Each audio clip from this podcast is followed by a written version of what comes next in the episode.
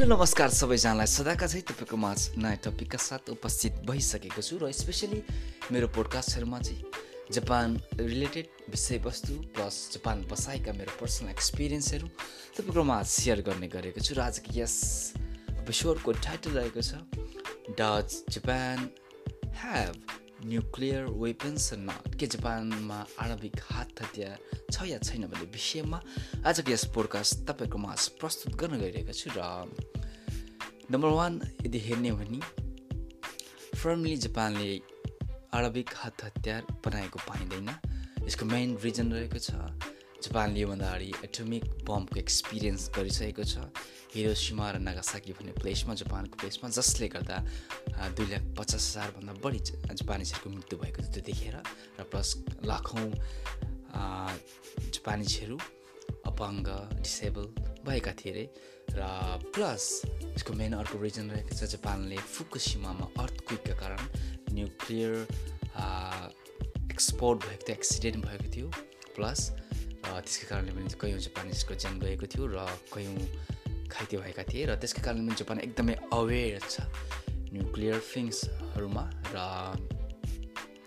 भनिन्छ कि जापानमा चाहिँ एकदमै एक्सपर्ट न्युक्लियर साइन्टिस्टहरूको रहेको पाइन्छ। र जापानले यदि चाह्यो भने विदिन वान इयरमा थुप्रै आणविक हात हतियारहरू बनाउन सक्छ भनेर भनिन्छ। र स्पेसली कयौँ जापानी यदि हेर्ने हो नि एन्टी न्युक्लियर पनि रहेको पाइन्छ। किनकि तिनीहरूले आफ्नो यो जापानमा योभन्दा अगाडि फेस गरेको एक्सपिरियन्स गरेको हिरोसिमा नागासागी त्यसै गरी फुकिसिमा त्यसको इफेक्ट कारणले पनि एकदमै एन्टी न्युक्लियर रहेको देखिन्छ। र जापानले हेर्ने भने थर्टी पर्सेन्टमा बढी इलेक्ट्रिसिटी न्युक्लियर प्लान्ट्सहरूबाट अहिले उत्पादन गर्दै गरेको पाइन्छ। न्युक्लियर ऱ्याक्चर्सबाट जापानले थर्टी पर्सेन्टभन्दा बढी इलेक्ट्रिसिटी होल जापानले अब्जर्भ उत्पादन गर्ने गरेको पाइन्छ।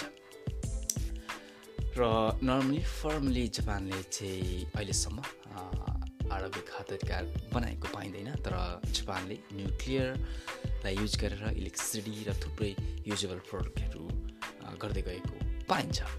र थ्याङ्क यू भेरी मच यस एपिसोडमा मैले जापानले अहिलेसम्म के न्युक्लियर हात हतियारको बनाएको छ या छैन भन्ने विषयमा तपाईँको माझ केही इन्फर्मेसन सेयर गरेँ। I think you like the next week फेरि तपाईँको माझ नयाँ टपिक लिएर आउने बाचाका साथ यस एपिसोडबाट बिदा लिन चाहन्छु। Have a great night and bye